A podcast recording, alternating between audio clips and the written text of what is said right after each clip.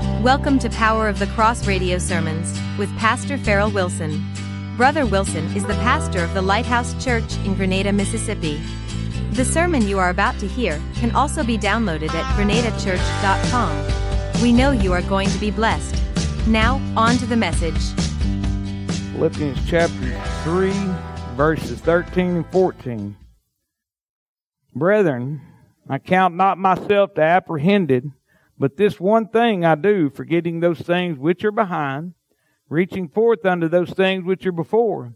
Verse 14, I press toward the mark for the prize of the high calling of God in Christ Jesus. And let us pray together. Lord, we thank you for today, your many blessings. What a great God you are, Lord, to put such blessings on us we don't deserve. Lord, you provide everything. You watch over us when we're not even aware, Lord. It's like you've come in the back door and you, when we're not even paying attention, Lord, you, you bring every need, Lord. You make sure we're taken care of in every aspect, not only at home, but in the church. We're so very thankful.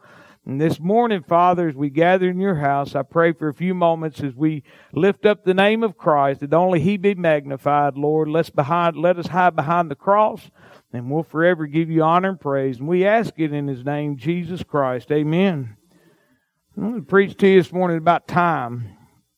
Time is a very precious thing that you possess on this earth. And think about it. You can't buy any more of it. You can't buy not one ounce of time, not one minute, not one hour can you buy. And no one person can gift it to you. I can't give you any of my time. Whatever you have is your time.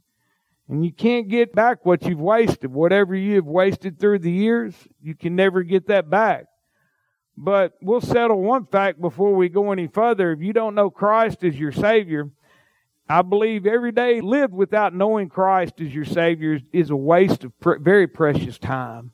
And I didn't know that until I got saved. When I was unsaved, running around out in the world, I didn't realize how precious time was. And I think that's one thing God does to you when you're when you're converted to Jesus Christ is that uh, you you start realizing how precious time is, and maybe it's I'm getting older too, and I'm I'm 54 years old this year, and I, I see time getting closer for me, and I look back and I'm like, wow, my life is half over. Where did it go?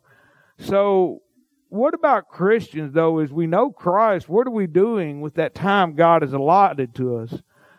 A study revealed that an average 70 year old Christian man has spent 24 years sleeping, 14 years working, 8 years in amusements, 6 years at the dinner table, 5 years in transportation, 4 years in conversation, and 5 years in studying and reading.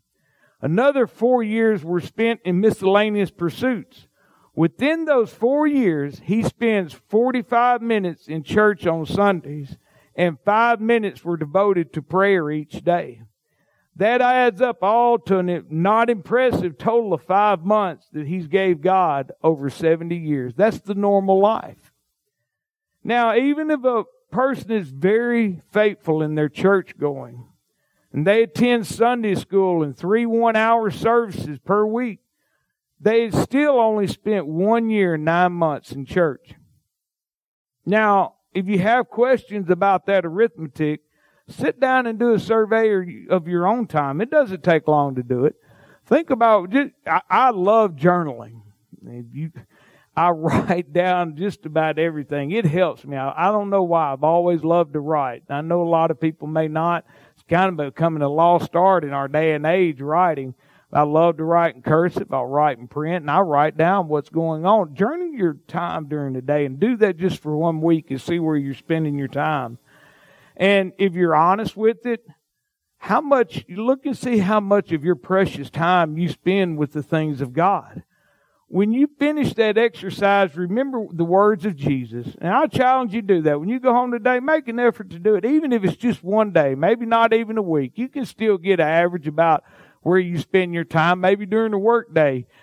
Just write down where you spent your time during the day. And I promise you it'll stick with you. I've did this. And you remember these words from Jesus when you do it. For what is a man profited eh, he shall gain the whole world and lose his soul? Or what shall a man give in exchange for his soul? So as you go throughout the day and you, you figured out where you put your time and what you've gave to God, you figure out that how precious that time is as you're preparing for eternity.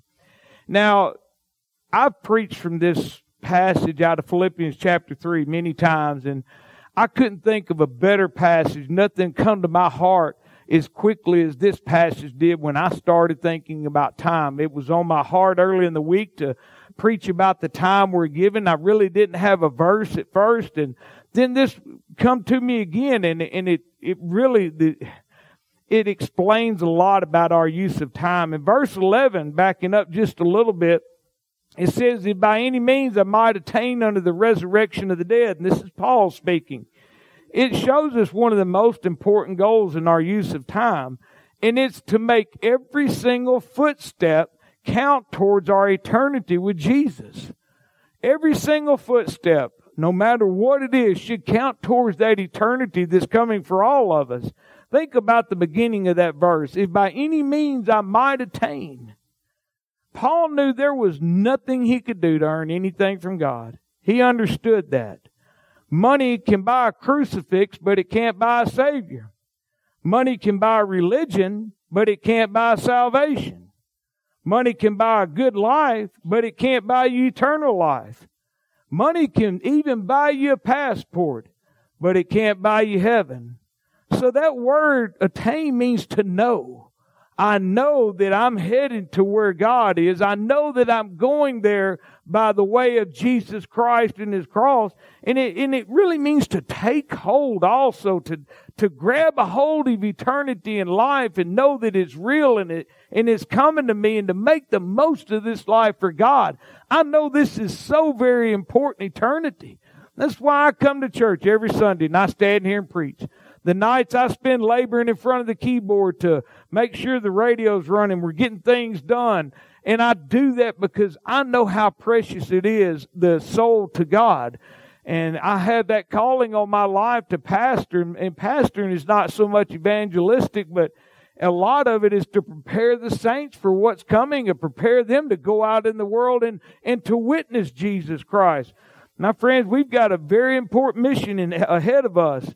And even so more in this day and age that we live in, I believe we're on the brink of revival. And the reason I say that is every time that wickedness is broke out in this nation, there's always been a great revival behind it.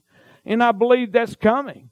I believe there's souls that are going to come to Christ. We never thought in a million years some of these people that are coming to Jesus Christ are going to be coming in the days ahead. So you have to make the most of this time that you have here on this earth count towards the kingdom of God and the eternity you're headed to. Now look at verse 12. Not as though I'd already attained, either were already perfect, but I follow after, if that I might apprehend that for which also I'm apprehended of Christ Jesus. Paul is saying he had not arrived at his final maturity in Christ. And you have to accept that fact today, no matter how right you may think you are, how holy, or how long you've been serving God. Not a single one of us have arrived to a final maturity in Christ. Paul knew he had not crossed the finish line. None of us here, we've not crossed that finish line yet. But Paul longed for it. You should desire to improve your life in the ways of God. That's the idea behind this. I know I haven't attained everything God wants for me, and I'm always striving and yearning to, to grow closer to God and know Him in ways I've never known Him before.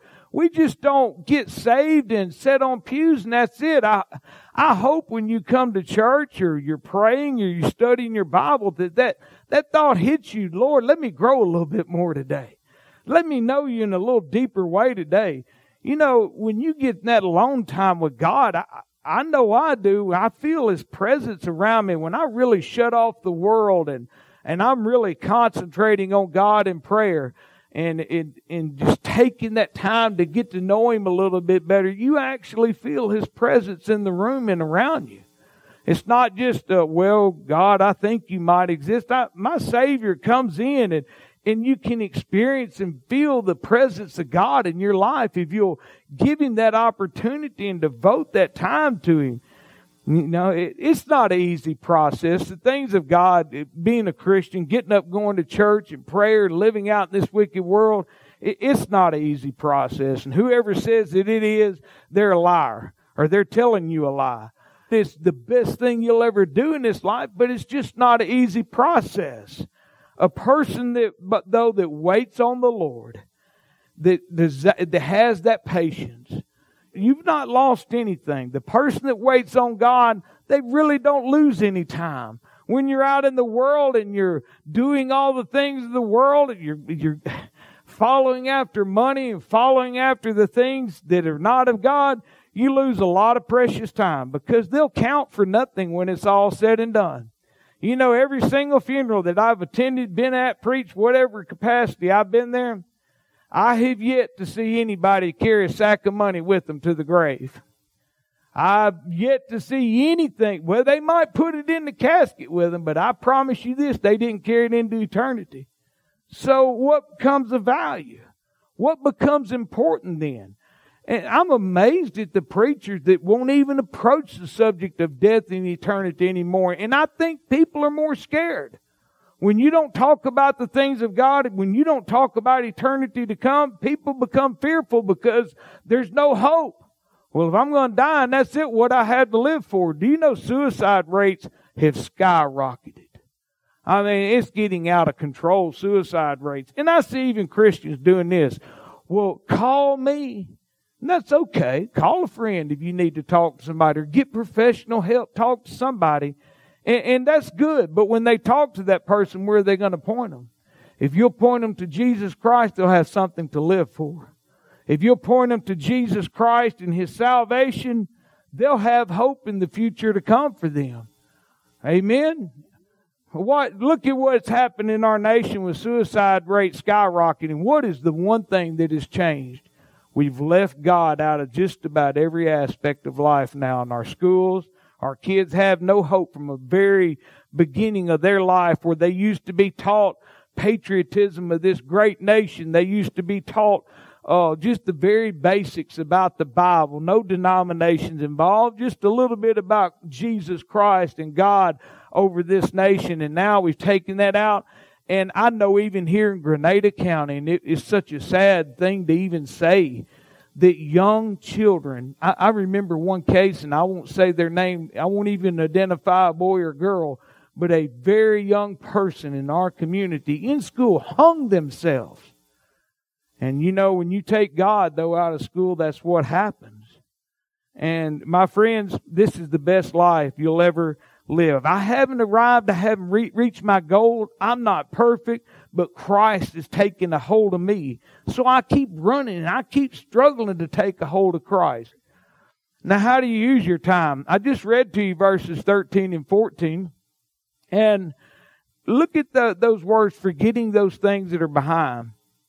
Forgetting doesn't mean to obliterate the past. It doesn't mean to wipe it out and never come back up again. That's not what it means. Think of it like driving a car or a truck. When you're driving that vehicle and you got this big old windshield in front of you going down the road, that's how you see to where you're going. But you have to look in the rearview mirror every once in a while. I hope you are. I don't know if a lot of people are nowadays. Way I see them driving down the road, I see a little bobbing and weaving. I think they're drunk till I see they're on that cell phone. But anyway, it, if you got to look in that rearview mirror every once in a while, and you got to look in your side mirrors, and you got to make some judgment calls along the way. But wouldn't it be a mess if that's all you ever did is look in the rearview mirror trying to go down the road? You wouldn't get anywhere. You would crash and burn in a short amount of time. And so it is with life. Yeah, I've got to look behind me at some things that happened. I, I, I got to know where I messed up. I got to know where I, I did some things right. The church needs to do that. Hey, this worked here. This didn't here. We need, that horse is dead. You need to dismount it. And so it goes in your own life. If you're on a dead horse, dismount it. It's going to do you no good. You learn from those lessons is the idea behind that. Take some quick glances behind you. But you have to look through that windshield of life as you're going forward and to make the right decisions to, to know where you're going. You have to, though, refuse to let your past define you, especially your past failures, your past sin. You can't let it define who you are. If you, um, if you made some major mistakes in your life and you hang on to that baggage, some things might happen in your life. Just what I was talking about a while ago.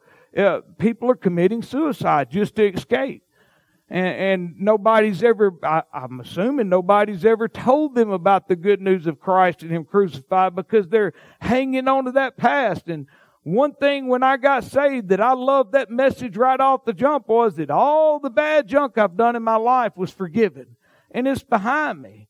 But it doesn't define who I am anymore. I'm not a drug head anymore. I'm not an alcoholic anymore. I'm something new. I love that part in the Bible that I'm a new creation in Christ. I'm not an old creation in Christ. It's new. And it has to be new or you can't move forward. Don't let past failures impede your progress in the walk with God. And even more so in ministry. I I've read a short article. I don't, I don't listen to him, but Joe Rogan, I believe is his name the popular TV show guy, and he's got a podcast now. And I seen him making fun of uh, some ministers, and he he got the wrong minister and accused the wrong person, and, and who he was talking about was the failures of Jimmy Swaggart, and all he talked about was his failures of how he stood in front of the world and cried when he had uh, got caught with some things in his life he shouldn't have been doing. And I, I wrote a pretty long letter to him. I don't I don't know if he'll get to see it. I wrote it to his show. But it's amazing. People will point out your failures, but fast forward another 20 or 30 years past his failures. And just to make it short, because you know in here, he's running one of the largest religious networks in the world, hands down. He had tons of past failures, but look where God's brought him to. Don't, don't let that checker past dictate who you are now. Because if you stop where you're at now, just in your past and there, you'll never be able to go forward. Every Christian life has a checkered past. Every single Christian there is, to some degree. I, I, now, granted, I understand some may be worse than others. I get that. But every single Christian has probably committed a sin that would keep them out of heaven under law. It would. If you were under law, you didn't know Christ as your Savior, you have probably broken one or more of the Ten Commandments. And the situation is different for every person, but yet the weakness and failures are in every single one of our lives. Paul said he did not understand it all, but he did know this. He was forgiven. And when you come to that place in your life and you know that you're forgiven, you don't waste time dwelling on past failures. You put the devil on notice that you're a child of the king and I'm not living back there anymore. I'm living in the future with Jesus Christ. Hallelujah. Amen. I'm not staying back there anymore where the devil dwells at where he wants to keep you captive at. I'm not there anymore. Once again, thank you for listening to Power of the Cross radio sermons. We hope this message has been a blessing to you. Now, we ask you to help us keep bringing great Pentecostal messages to the world. Join us in our effort to reach the lost by supporting this ministry with a generous offering. We cannot do this unless people just like you give to help cover the costs. On the homepage at www.cross.radio, click on how you can help. There you can give by credit card, debit card, or e-check. Let the Lord bless you and use you in your giving. Now, back to the message. Paul approached the future with anticipation and faith. He was very eager to see what he could achieve for Christ. Church better be very careful. We've lived on past victories. Look what happened in the church years ago. That, that's great. We have to remember our history and where we've been and it's, it edifies people to know where the church has been, the great victories that have happened, but we can't live there. We have to anticipate and look forward to new things coming also. And when I, and you have to be careful with this though, because boy, you tell some people we have to do a new thing, their mind goes to whirl and, oh boy, we need to change everything in the church. That's not what I'm saying. I'm just simply saying we should be expecting for a fresh wind of the Holy Spirit. We should be expecting this awakening to happen here in the United States. We should be expecting God to send revival. We should be expecting God to bless the church, to bless the Christians, and to keep us moving forward. Lord, we need a miracle in the United States. We flat out need a miracle. We've had some good victories here in the past month or two. Some great victories, but we need more, Lord. Lord, I don't know what it's going to take to shake some of these vile and evil politicians we have up in Washington, but something has to give, and I have to believe God to bring us the victory. I don't want to see this nation go down in flames, uh, because that means that's me and you too. If this nation goes down, that's us. That's our homes. That's our children. That's our grandchildren. That's things we, we hold dear to us. We better be locking horns on that altar and praying, God, give us a victory. I'm anticipating and believing. If that zeal and that fire has gone out in your life, start there. God, give me that zeal again. Give me that fire in my life. Like I had the day when I first got saved and I wanted to go tell everybody about Jesus Christ. We lose that along the way. We all do. We get saved and we forget about all the joy that we experienced that day when we first got saved. Look, there's somebody out there. There's somebody out there that needs to hear from you. Not just Brother Wilson, not just Brother Glenn, not just the evangelist. There are people out there that need to hear from you. And nobody else is going to be able to reach them like you can. Uh, Paul was eager to uh, see what the church was going to do in the years to come. I'm excited to see what this church is going to do every time that I think it's over and done and nothing, uh, it seems like the devil has just stopped us and we're not going forward. Here comes God with that, what I feel is dead and he's got them paddles. I don't even know what you call them things in the emergency room where they shock you. What does anybody know? Defibrillator. That's what they call them. But it seems like every time that something in my life has gone wrong and I'm never going to get back up, here God comes to the rescue to breathe life back into me again. And everybody that's willing and able, oh Lord, help me to say this right, Lord. I don't think I just said that right. Everybody that is eager and desiring and has got that zeal and waiting up on the Lord, I believe He's going to pour out His Spirit in these last days. My goodness, I'm forgetting what's wrong in the past and looking forward to what God's going to do. I didn't have a clue how we were going to get uh, chairs for that sanctuary. People were asking me.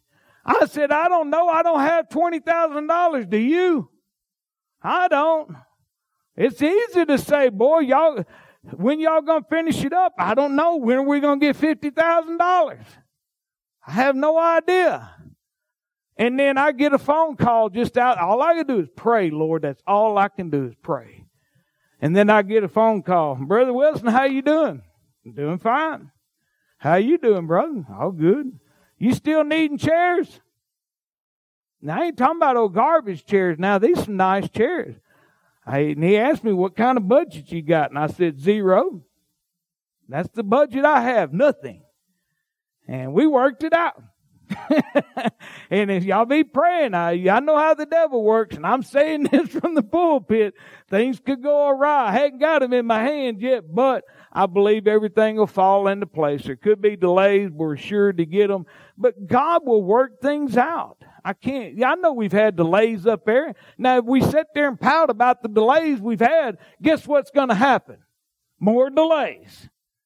But if you anticipate, amen, Come ask me three years ago what I felt about this place. It wouldn't have been very nice. But now we don't know a dime on God's house. Nothing has to be paid. We got things coming in. Good things are going forward. Look, our website there at grenadachurch.com, probably where the meat of most listening goes on anyway through things we did at the radio because people like being able to download. I looked yesterday. We are fixing to break 750,000 hits on that website.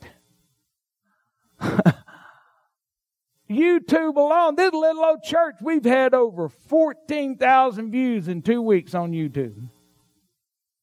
And I'm just like, And I know that's not JSM. That's okay. But for me, that was awesome to see that.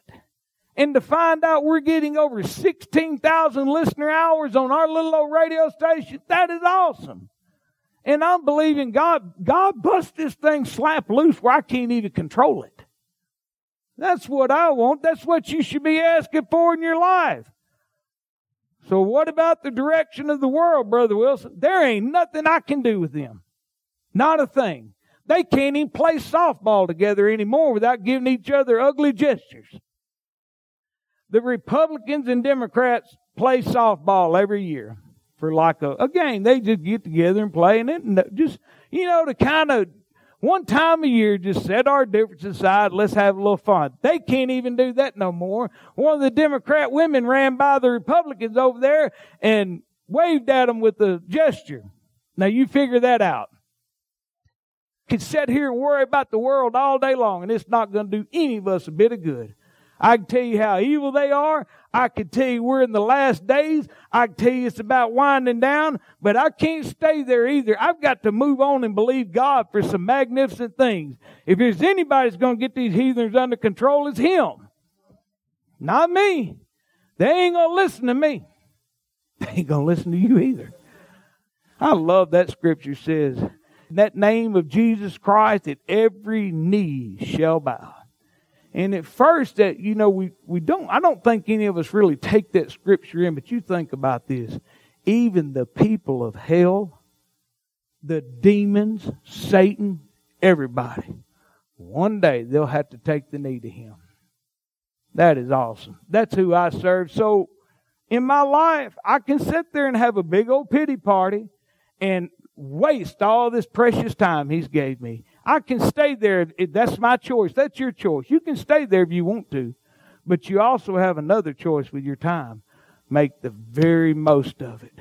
Run this race empowered by the Holy Spirit. Make the most of every bit of time you have. Every Christian is going to face bad things. You are. You're going to face them. I'm sorry, but you are.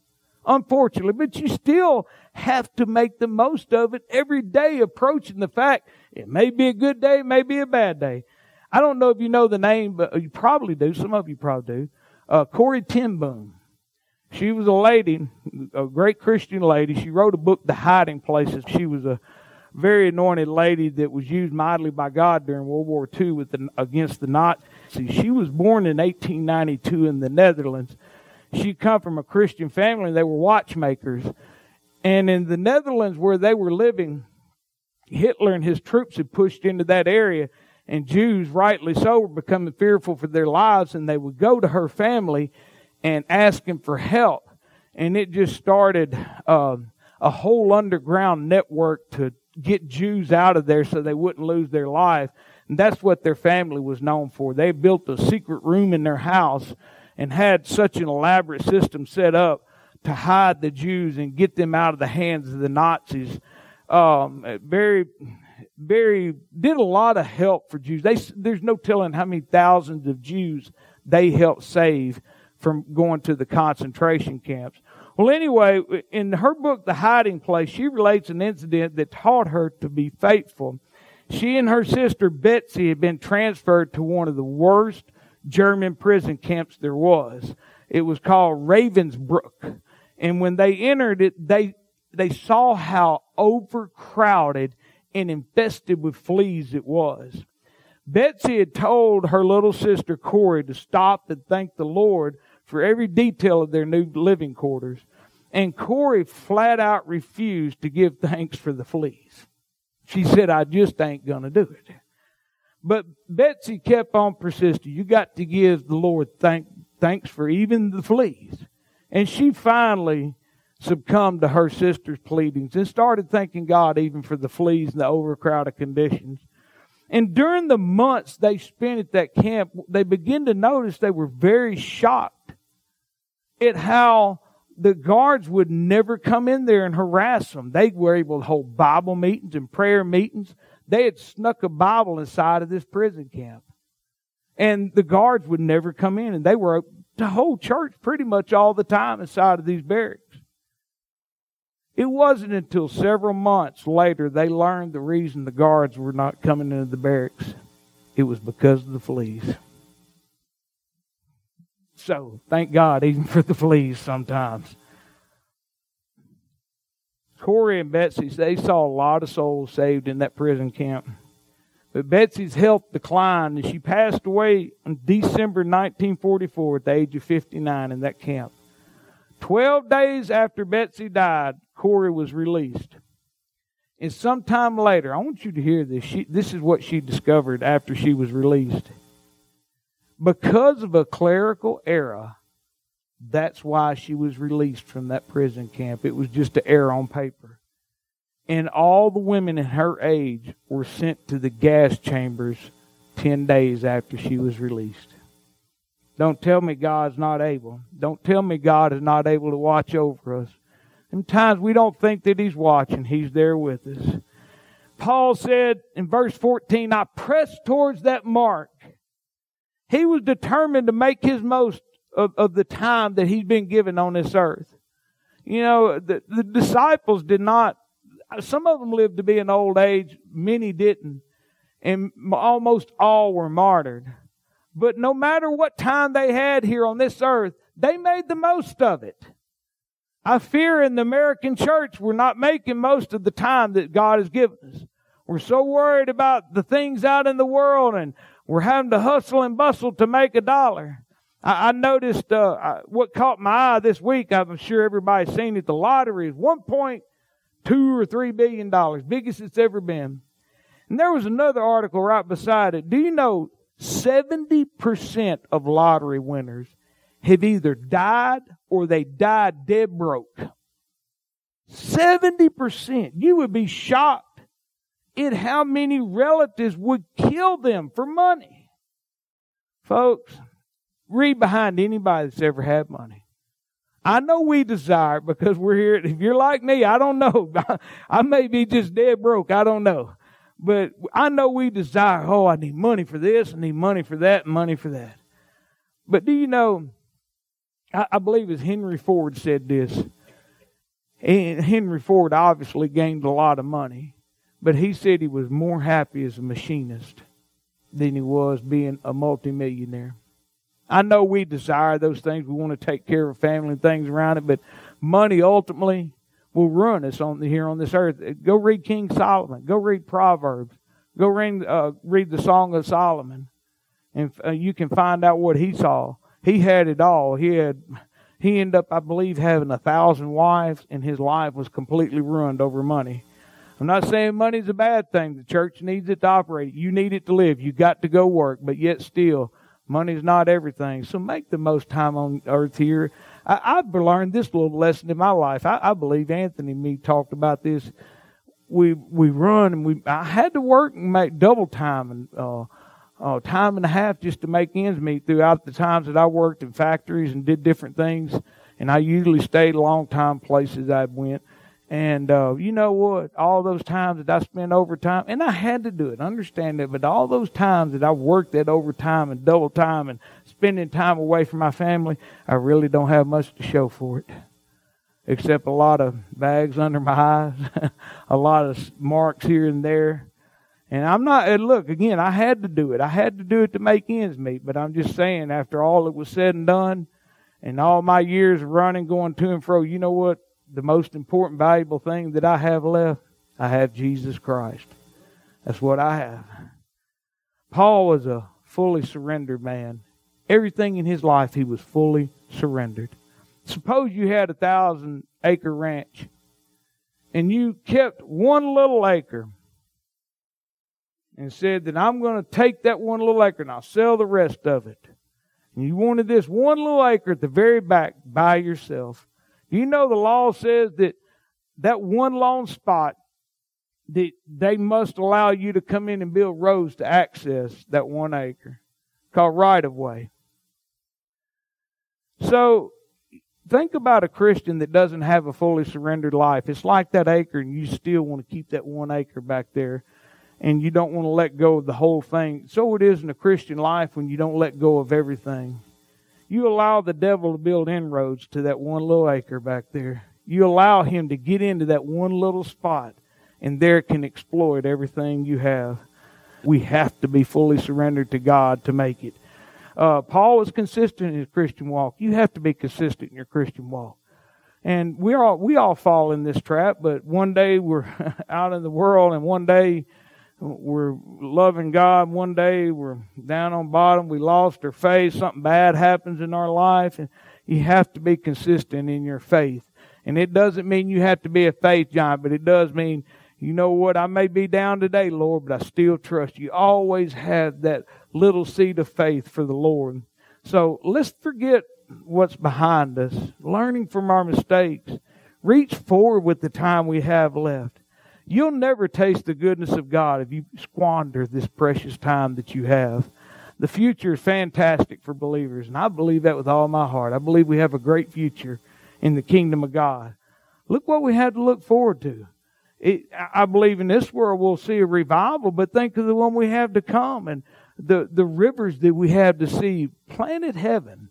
If you don't, I don't have time to preach at this morning, but if you want to know somebody that could really preach it, go to our website and look back uh, a few pages. I think you may be able to search it. Hewlin Evans, I've got it on there. He preached a series on planet heaven. You ought to go take the time and listen to it, what heaven's going to be like, how wonderful it's going to be for us. The best is yet to come. I'll close with this here. 1 Corinthians 2 and 9. But as it is written, eyes have not seen nor ear heard, neither have entered into the heart of man the things which God have prepared for them that love him. Your mind can't even comprehend all the things that God has prepared for us in the future. So don't lose faith now.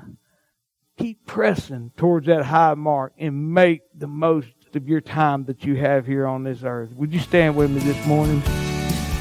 This brings us to the end of this sermon. Don't forget to help us in our effort to bring the message of the cross to the world. We need your prayers and financial gifts to make that happen. Also, be sure to check out our website schedule and prayer wall at www.cross.radio. Power of the Cross Radio streams great Christian music and sermons all day, every day. Again, thank you for joining us today, and may God bless you and keep you. Power of the Cross Radio is a production of Cross Faith Ministries. Visit them on the web at www.cfministry.com.